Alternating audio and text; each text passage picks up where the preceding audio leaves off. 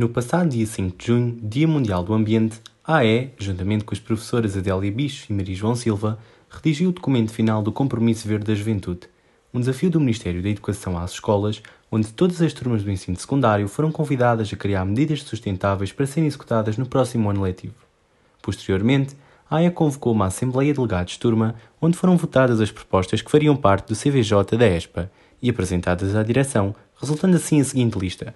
Compromisso 1. Tornar digital o processo de justificação de faltas. Compromisso 2. Procurar alternativas para o plástico no sistema de takeaway. Compromisso 3. Criação de grupos verdes para recolha de lixo, plantação de árvores, sensibilização para temas ambientais e limpeza dos recintos interiores e exteriores. Compromisso 4. Instalar máquinas de fornecimento de água, fomentando o uso de garrafas reutilizáveis na medida do possível.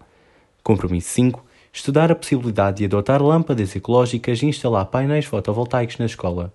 Compromisso 6. Tornar o ensino mais digital, fomentando o uso de meios digitais em sala de aula e de manuais digitais. Queremos agradecer a todos os alunos e professores envolvidos.